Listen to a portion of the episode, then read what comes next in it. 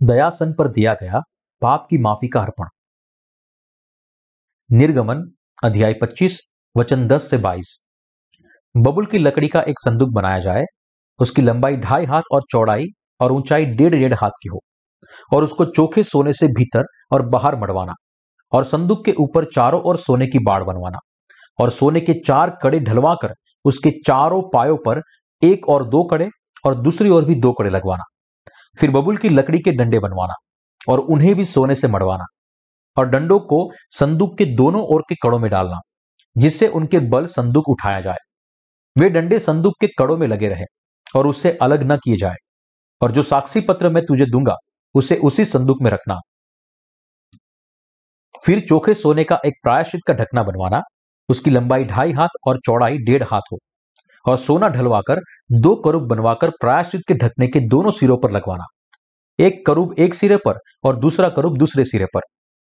और करूबों को और प्रायश्चित के ढकने को एक ही टुकड़े से बनवाना और उसके दोनों सिरों पर लगवाना। अब करूबों के पंखों ऊपर से ऐसे फैले हुए बने कि प्रायश्चित का ढकना उनसे ढपा रहे और उनके मुख आमने सामने और प्रायश्चित के ढकने की ओर रहे और प्रायश्चित के ढकने को संदूक के ऊपर लगवाना। और जो साक्षी पत्र मैं तुझे दूँगा, उसे संदूक के भीतर रखना है। मैं उसके ऊपर रहकर तुझसे मिला करूँगा। और इसराइलियों के लिए जितनी आज्ञाएँ मुझको तुझे देनी होंगी, उन सभी के विषय में, प्रायश्चित के ढकने के ऊपर से और उन करूबों के बीच में से, जो साक्षी पत्र के संदूक पर होंगे, तुझसे वार्तालाप किया करूँगा। प्रायश्चित का ढकना। एक हाथ का नाप हाथ की उंगली के छोर से लेकर कोहनी तक की लंबाई। बाइबल में एक हाथ की लंबाई आज के 45 सेंटीमीटर जितनी होती है। प्रायश्चित के ढकने की लंबाई ढाई हाथ थी। इसलिए जब उसे मैट्रिक प्रणाली में रूपांतर किया जाए तो इसकी लंबाई तकरीबन 113 सेंटीमीटर होगी और इसकी चौड़ाई डेढ़ हाथ की थी, तकरीबन सड़सठ दशमलव पाँच सेंटीमीटर। यह हमें प्रायश्चित के ढकने के बारे में व्यापक समझ देता है। साक्षी के संदूक को पहले बबुल की लकड़ी से बनाया गया था और फिर अंदर से बाहर की ओर सोने से मड़ा हुआ था। लेकिन प्रायश्चित का ढकना, जो साक्षी के संदूक में रखा गया था, उसे केवल सोने से बनाया गया था और उसके दोनों छोर पर करूबों को अपने पंख फैलाए हुए संदूक के ढकने को ढके हुए रखा गया था। अर्थात प्रायश्चित का ढकना और करूबों का मुँह प्रायश्चित के ढकने की ओर रखा गया था। प्रायश्चित का ढकना वह जगह है जहाँ परमेश्वर लोगों पर अपना अनुग्रह करता था, जो विश्वास से उसके पास आते थे। संदूक के चारों कोनों पर सोने के कड़े लगाए गए थे। दोनों बाजू सोनों के दो दो कड़े लगाए गए थे और डंडों को कड़े में डाला गया था ताकि संदूक को उठाया जा सके। यह डंडे बबुल की लकड़ी से बने थे और सोने से मड़े गए थे। एक बाजू कड़ी में डंडों को रखकर और दूसरी बाजू दूसरे डंडे को कड़ी में रखने के द्वारा परमेश्वर ने यह सुनिश्चित किया था कि दो लोग उसे उठा सके और ले जा सके। और हमारे परमेश्वर ने कहा, मैं इस प्रायश्चित के ढकने पर तुझसे मिला करूँगा। परमेश्वर ने इसराइलियों को संदूक में डंडे लगवाकर संदूक के साथ प्रायश्चित के ढकने को भी उठाने के लिए कहा। इसका मतलब है कि परमेश्वर चाहता है कि हम पूरी दुनिया में सुसमाचार का प्रचार करें। धूप वेदी के लिए भी ऐसा ही है। अर्थात इसके दोनों बाजू पर भी कड़ियों को लगाया गया था और दो लोग वेदी को उठाते थे।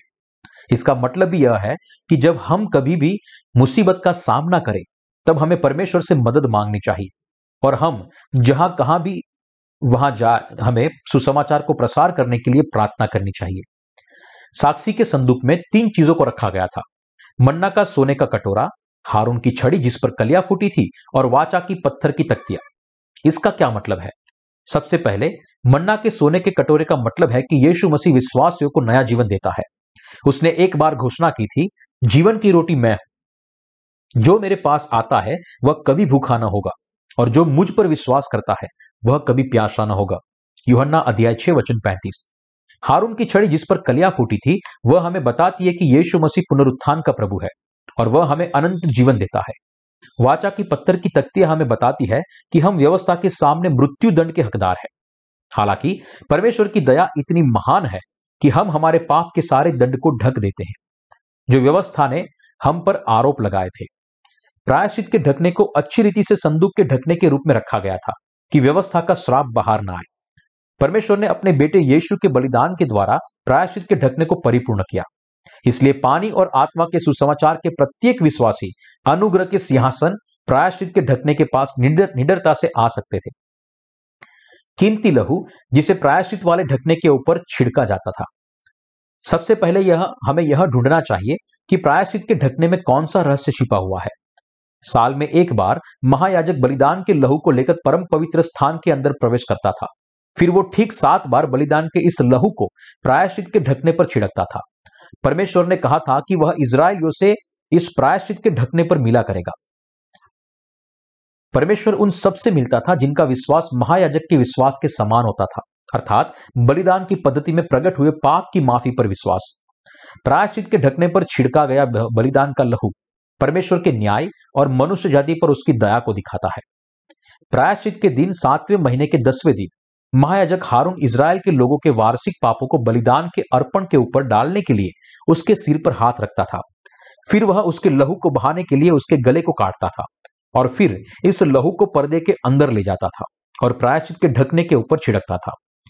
छिड़के हुए लहू के द्वारा परमेश्वर इसराइलियों से मिला और उन्हें पाप की माफ़ी की आशीष दी। यह इसराइलियों पर परमेश्वर का अनुग्रह था कि उसने बलिदान की पद्धति की स्थापना की। बलिदान के पशु पर हाथ रखने और उसके लहू से परमेश्वर ने उनके पापों को मिटा दिया और अनुग्रह से उन्हें दया और पाप की माफ़ी दी। तो फिर इस अनुग्रह को हम कैसे प्राप्त कर सकते हैं? किस वचन के द्वारा परमेश्वर ने एक ही बार में हमेशा के लिए हमारे पापों को मिटाया है? परमेश्वर ने हमें यह समझने के लिए सक्षम बनाया है कि परमेश्वर ने हमें जो उपहार दिया है उसे प्राप्त करने के लिए हमारे पास ऐसा विश्वास होना चाहिए जो बलिदान की पद्धति को जानता हो और उस पर विश्वास करता हो। परमेश्वर ने अपनी धार्मिकता के लिए इसे दो चीज़ों से परिपूर्ण किया, बलिदान के सिर पर हाथ रखना और उसका लहू। पुराने नियम का यह बलिदान और कुछ नहीं, लेकिन यीशु के बपतिस्मा और क्रूस पर बहाया लहू को दर्शाता है। हमारे खुद के पापों के लिए, यीशु मसीह परमेश्वर के पुत्र ने जगत के पापों को अपने ऊपर उठाने के लिए यूहन्ना से बपतिस्मा लिया। इन पापों की कीमत चुकाने के लिए क्रूस पर बलिदान का अर्पण बना, हमारे लिए मरा और हमें जीवित रखने के लिए मृत्यु से जीवित हुआ। यीशु का बपतिस्मा और क्रूस पर उसका लहू हमें पाप की माफ़ी देने के लिए था और वे सच्चे आशीष का अनुग्रह था जो उन लोगों को परमेश्वर से मिलने के लिए सक्षम बनाता है, जिनके पास ऐसा विश्वास है। यह सत्य पानी और आत्मा के सुसमाचार की परछाई है। पानी और आत्मा का सुसमाचार सच्चाई है, जिसने सच्चे विश्वास की नींव रखी है। जो पापियों को परमेश्वर से पाप की माफ़ी प्राप्त करने के लिए योग्य बनाता है। यीशु मसीह हमारे पापों के लिए बलिदान का अर्पण बने। वह सत्य का पुल बना, जो हमें परमेश्वर, पवित्र पिता के पास जाने के लिए अनुमति देता है। फिर से, हम मिलाप वाले तंबू के लिए इस्तेमाल हुए चार रंगों में इस सत्य के प्रमाण को ढूंढ सकते हैं। नीला बैंजनी और लाल कपड़ा और बटी हुई सनी का कपड़ा। दूसरे शब्दों में, मिलाप वाले तंबू के द्वार के चार रंग हमें सच्चे सुसमाचार का संकेत देते हैं। पहला संकेत, मिलाप वाले तंबू के द्वार में प्रकट हुए नीले कपड़े का रहस्य है। यह वो रहस्य है कि यीशु ने योहन्ना से बपतिस्मा लिया मतलब कि उसने जगत के हमारे सारे पापों को ले लिया। दूसरे शब्दों में, हमारे परमेश्वर ने हमारे पापों को स्वीकार किया, जो योहन्ना ने उसको ऊपर डाले थे। इसीलिए वह योहन्ना को बपतिस्मा देने के लिए कह रहा था, अब तो ऐसा ही होने दे, क्योंकि हमें इसी रीति से सब धार्मिकता को पूरा करना उचित है। दूसरा संकेत मिलाप वाले तंबू में प्रकट हुआ, बैंजनी कपड़ा है। बैंजनी रंग राजा का रंग है। यीशु मसीह राजाओं का राजा, जो इस पृथ्वी पर मनुष्य जाति को अपने पापों से बचाने के लिए उनका उद्धार करता बनकर आया था। उसने स्वर्ग की महिमा का त्याग किया और हमारे पापों को मिटाने के लिए इस पृथ्वी पर आया। यीशु मसीह खुद परमेश्वर है, लेकिन हमें हमारे पापों से बचाने के लिए वह इस पृथ्वी पर आया और पिता की इच्छा का पालन करने के लिए उसने बपतिस्मा लिया और क्रूस पर चढ़ा। दूसरे शब्दों में, हमारे सारे पापों को मिटाने के लिए परमेश्वर ने स्वर्ग की महिमा के सिंहासन का त्याग किया और पापियों को बचाने के लिए उसने कुंवारी मरियम के पेट से इस पृथ्वी पर जन्म लिया। इसलिए हमें विश्वास करना चाहिए कि 700 साल पहले परमेश्वर ने यसाया से वायदा किया था। उसके तहत परमेश्वर को खुद कुमारी के पेट से जन्म लेना पड़ा, बपतिस्मा लेना पड़ा और क्रूस पर अपना लहू बहाना पड़ा। तीसरा संकेत लाल कपड़ा है। यह यीशु के लहू को दर्शाता है। यह सत्य प्रकट करता है कि यीशु ने क्रूस पर अपना लहू बहाने के द्वारा परमेश्वर के उद्धार के मिशन को परिपूर्ण किया। क्रूस पर उसका लहू बहाना वह दंड था जो सबसे दुष्ट अपराधी के लिए अलग किया गया था। पाप के दंड के साथ जो यीशु ने अपने बपतिस्मा के द्वारा लिया था। मनुष्य जाति के सारे पापों का न्याय हुआ। क्रूस पर चढ़कर और अपना लहू बहाने के द्वारा उसने जगत के सारे पापों का दंड सहा और इस प्रकार हमें पाप से छुड़ाया। युवन्ना से बपतिस्मा लेकर हमारे पापों का स्वीकार करने के द्वारा और मृत्यु तक पिता की आज्ञाकारी रहने के द्वारा परमेश्वर ने सारे पापियों को उनके अपराधों से बचाया।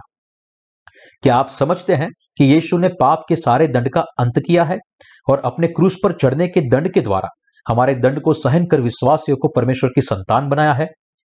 परमेश्वर ने यह सब किया ताकि हम इस सत्य पर विश्वास करें और अनंत जीवन पाए। यीशु ने बपतिस्मा लिया और फिर क्रूस पर दंड सहा। उसका मतलब है कि उसने हमें पाप से बचाया है।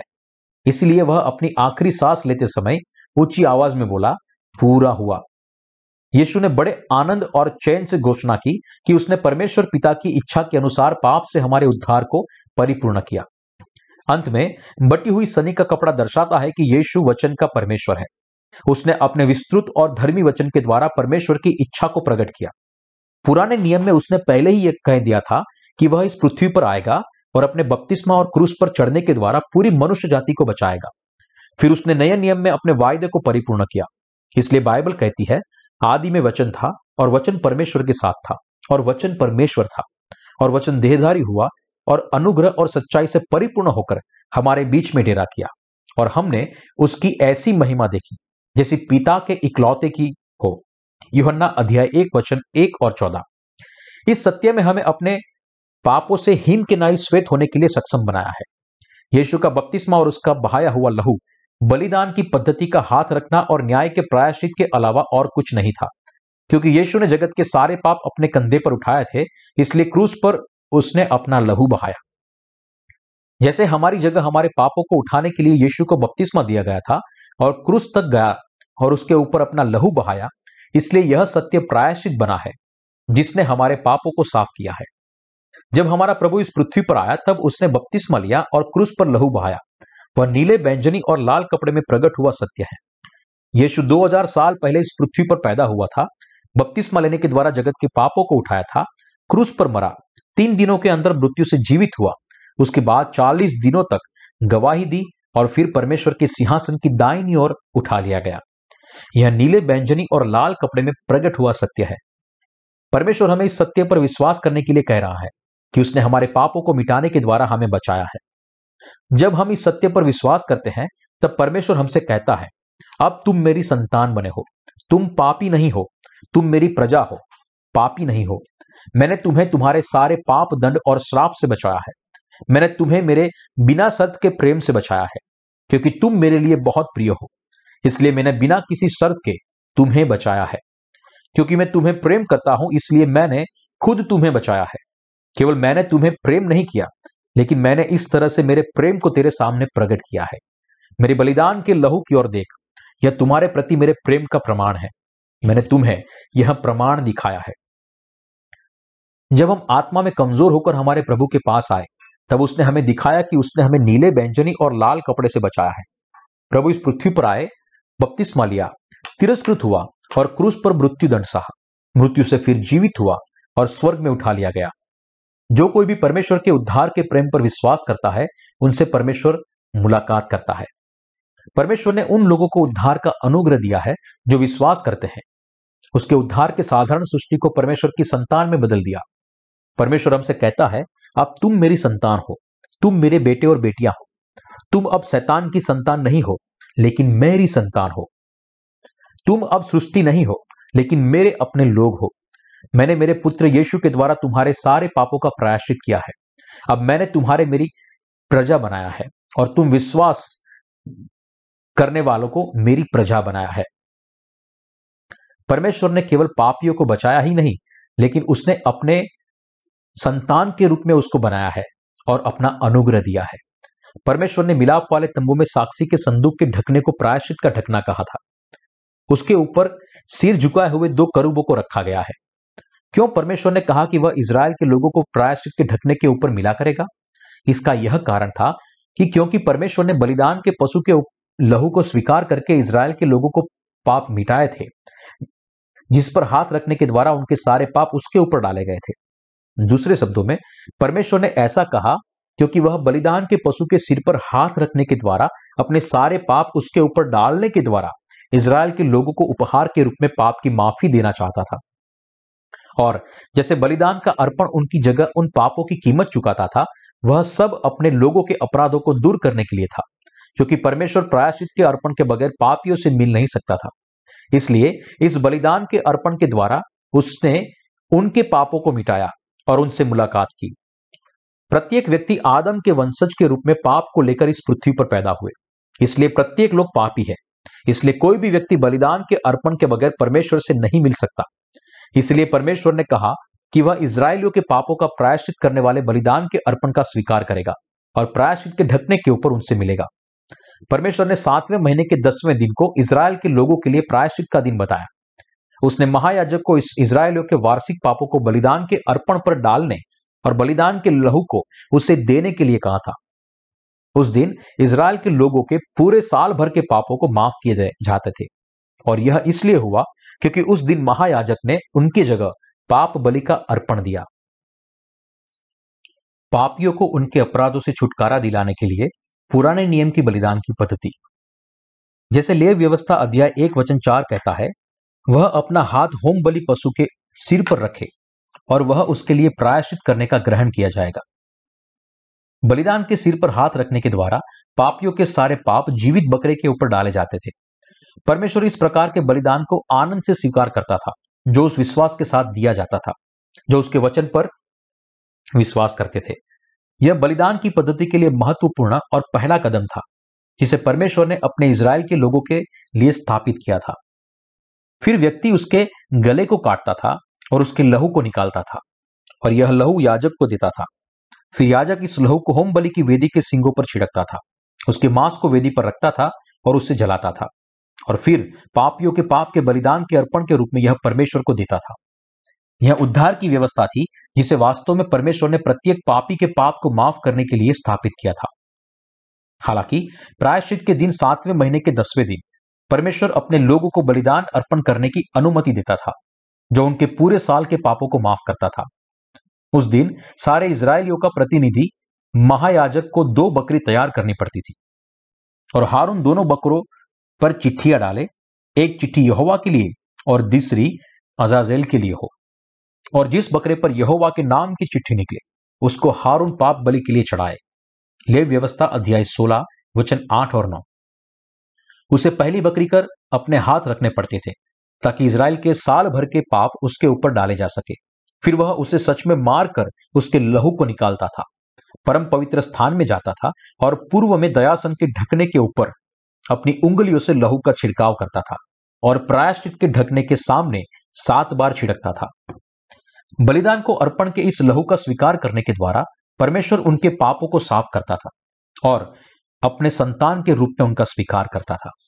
इसके बाद महायाजक मिलाप वाले तंबू से बाहर निकलकर और इसराइल के लोगों के सामने दूसरी बकरी देता। वास्तव में लोगों के पाप पारित करने के लिए वह फिर से बलिदान के अर्पण के सिर पर अपने हाथ रखता। फिर वह अंगीकार करता, मेरे लोगों ने पिछले साल किए सारे पाप में इस अर्पण के ऊपर डालता हूँ। इसके बाद वह योग्य पुरुष के हाथों अर्पण को जंगल में दूर भेजा जाता था। इस बकरी को मरने के लिए बंजर जंगल में छोड़ दिया जाता था। यह हमें बताता है कि इसराइल के लोगों के पाप एक ही बार में हमेशा के लिए पाप बलि के साथ पूरी तरह से माफ़ कर दिए गए, जो प्रायश्चित के दिन किया गया था। यह जीवित बकरा कुछ और नहीं, लेकिन यीशु का प्रतिबिंब है। यीशु पाप बलि उद्धार के सत्य को प्रकट करता है जिसे यीशु जगत के सारे लोगों के पापों को मिटाने के लिए युहन्ना से बपतिस्मा लेने के द्वारा और क्रूस पर चढ़ने के द्वारा परिपूर्ण किया था। जब लोग महायाजक के द्वारा योग्य बलिदान अर्पण कर, करें तब परमेश्वर ने प्रायश्चित के ढकने के ऊपर लोगों से मिलने का वादा किया था।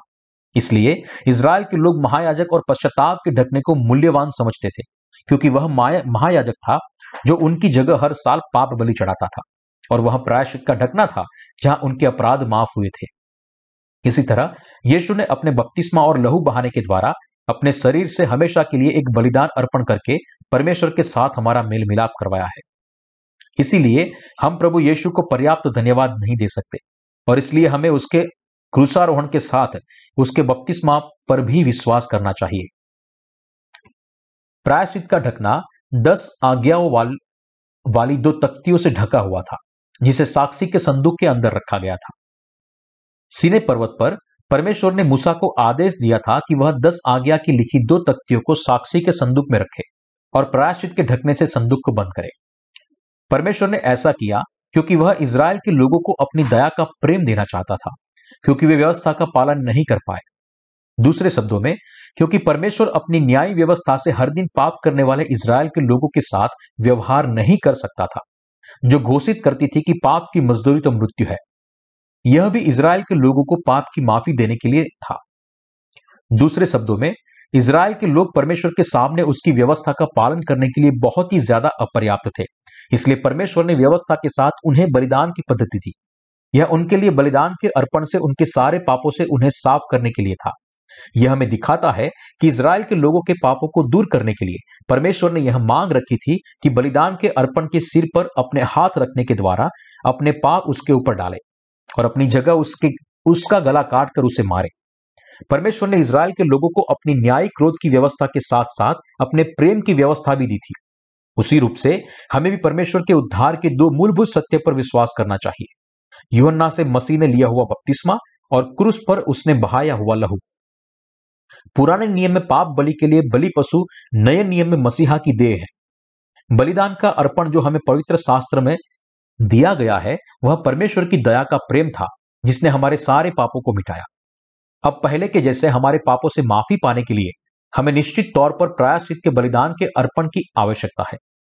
बहुत समय से हम मनुष्य जाति के पाप दूर करने के लिए परमेश्वर का न्याय और उसकी दया का प्रेम होना अनिवार्य है, क्योंकि यदि हम पाप करते हैं तो परमेश्वर का न्याय हमारा न्याय करता है।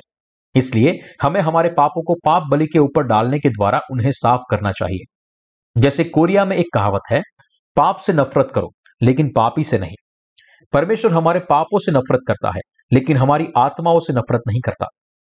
परमेश्वर को हमारे पाप दूर करने के लिए हमें बलिदान के अर्पण के सिर पर अपने हाथ रखने और उसके लहू को निकालकर उसे देने की ज़रूरत थी। पुराने नियम में, परमेश्वर ने इसराइल के लोगों के पापों का प्रायश्चित किया था। उसका मतलब है कि परमेश्वर ने उनके बलिदान के अर्पण का स्वीकार किया था और इस प्रकार उनके पापों को माफ़ किया था।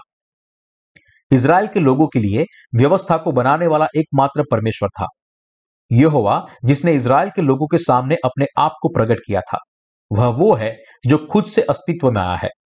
जैसे हम परमेश्वर को व्यवस्था के निर्माता के रूप में पहचानते हैं वैसे हमें पहचानना चाहिए कि हम सबका परमेश्वर है और बलिदान की पद्धति का स्वीकार करना चाहिए, जिसे उसने हमारे पापों को दूर करने के लिए स्थापित किया था। परमेश्वर के द्वारा स्थापित बलिदान की पद्धति के द्वारा हम यह समझने के लिए सक्षम बने हैं कि परमेश्वर ने हमें कितना प्रेम किया और कितनी धर्मी रीति से उसने हमें पापों से छुड़ाया।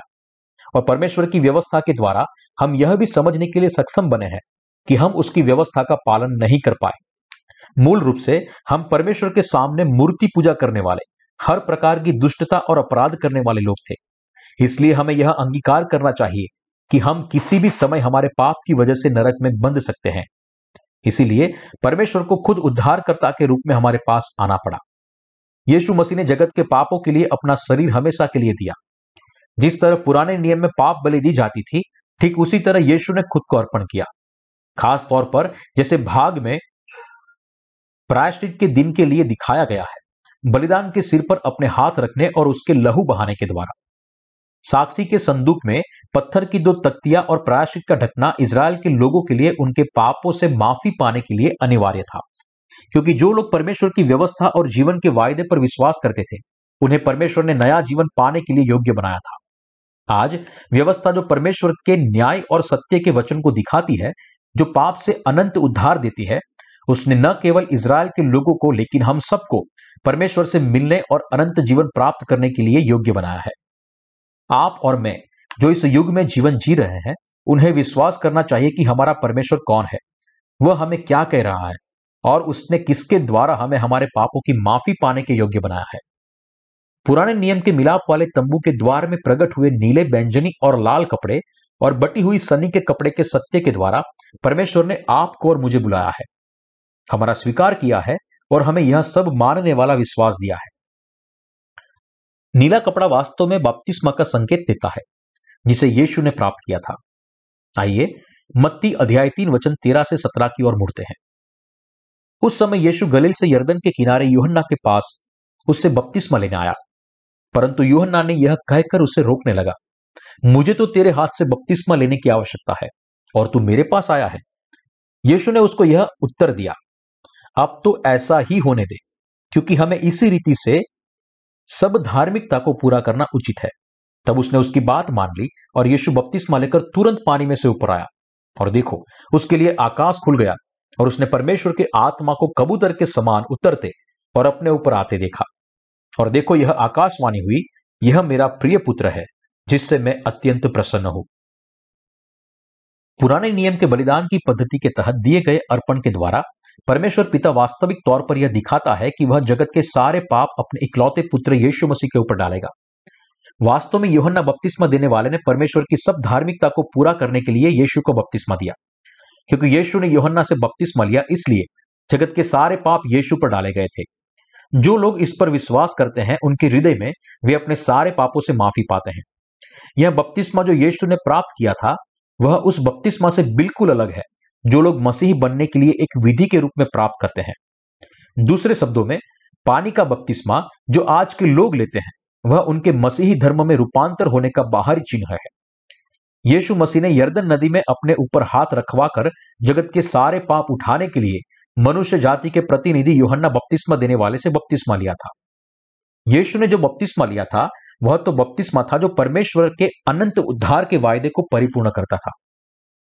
पाप की माफ़ी जो परमेश्वर ने लेवी व्यवस्था में बलिदान की पद्धति के द्वारा स्थापित की थी। यीशु ने व्यक्तिगत रूप से बपतिस्मा लेकर जगत के पाप ले लिए और इन पापों की कीमत चुकाने के लिए क्रूस पर लहू बहाया।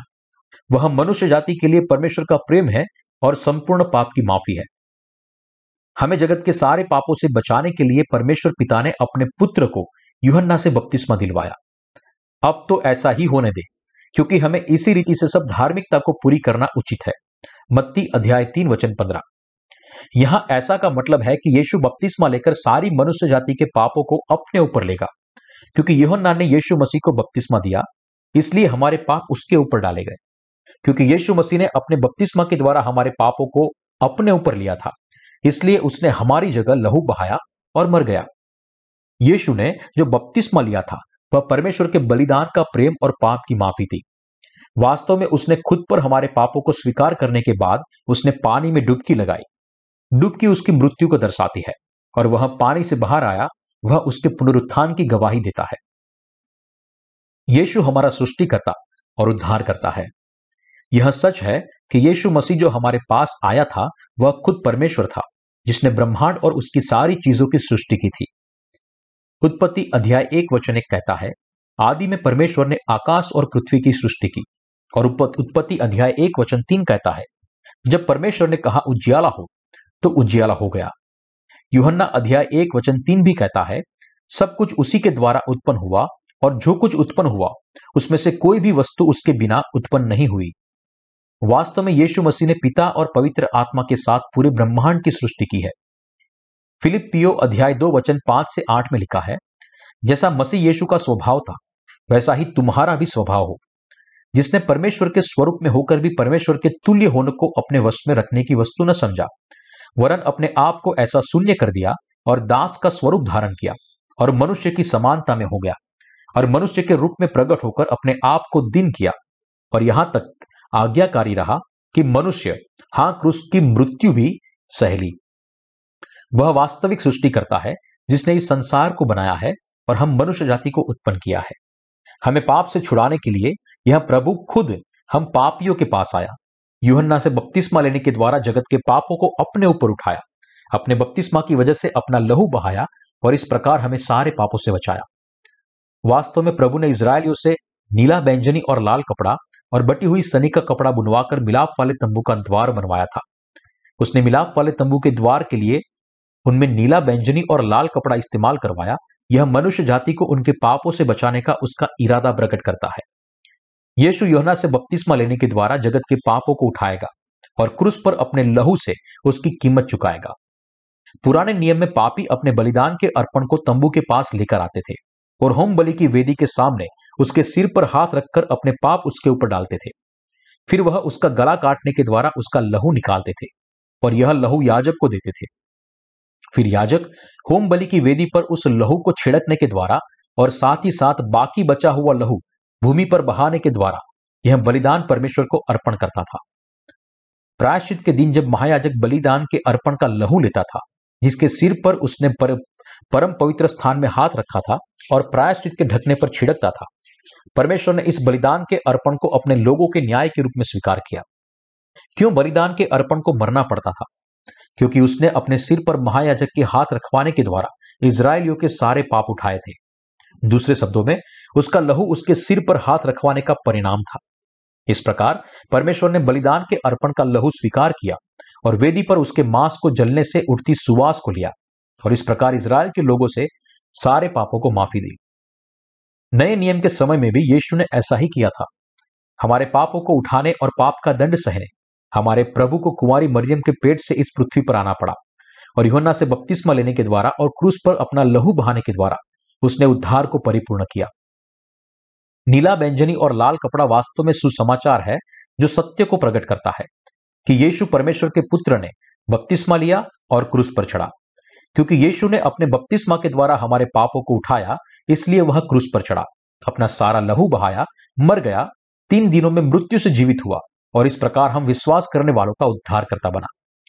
परमेश्वर के सिंहासन की दाहिनी और बैठा है।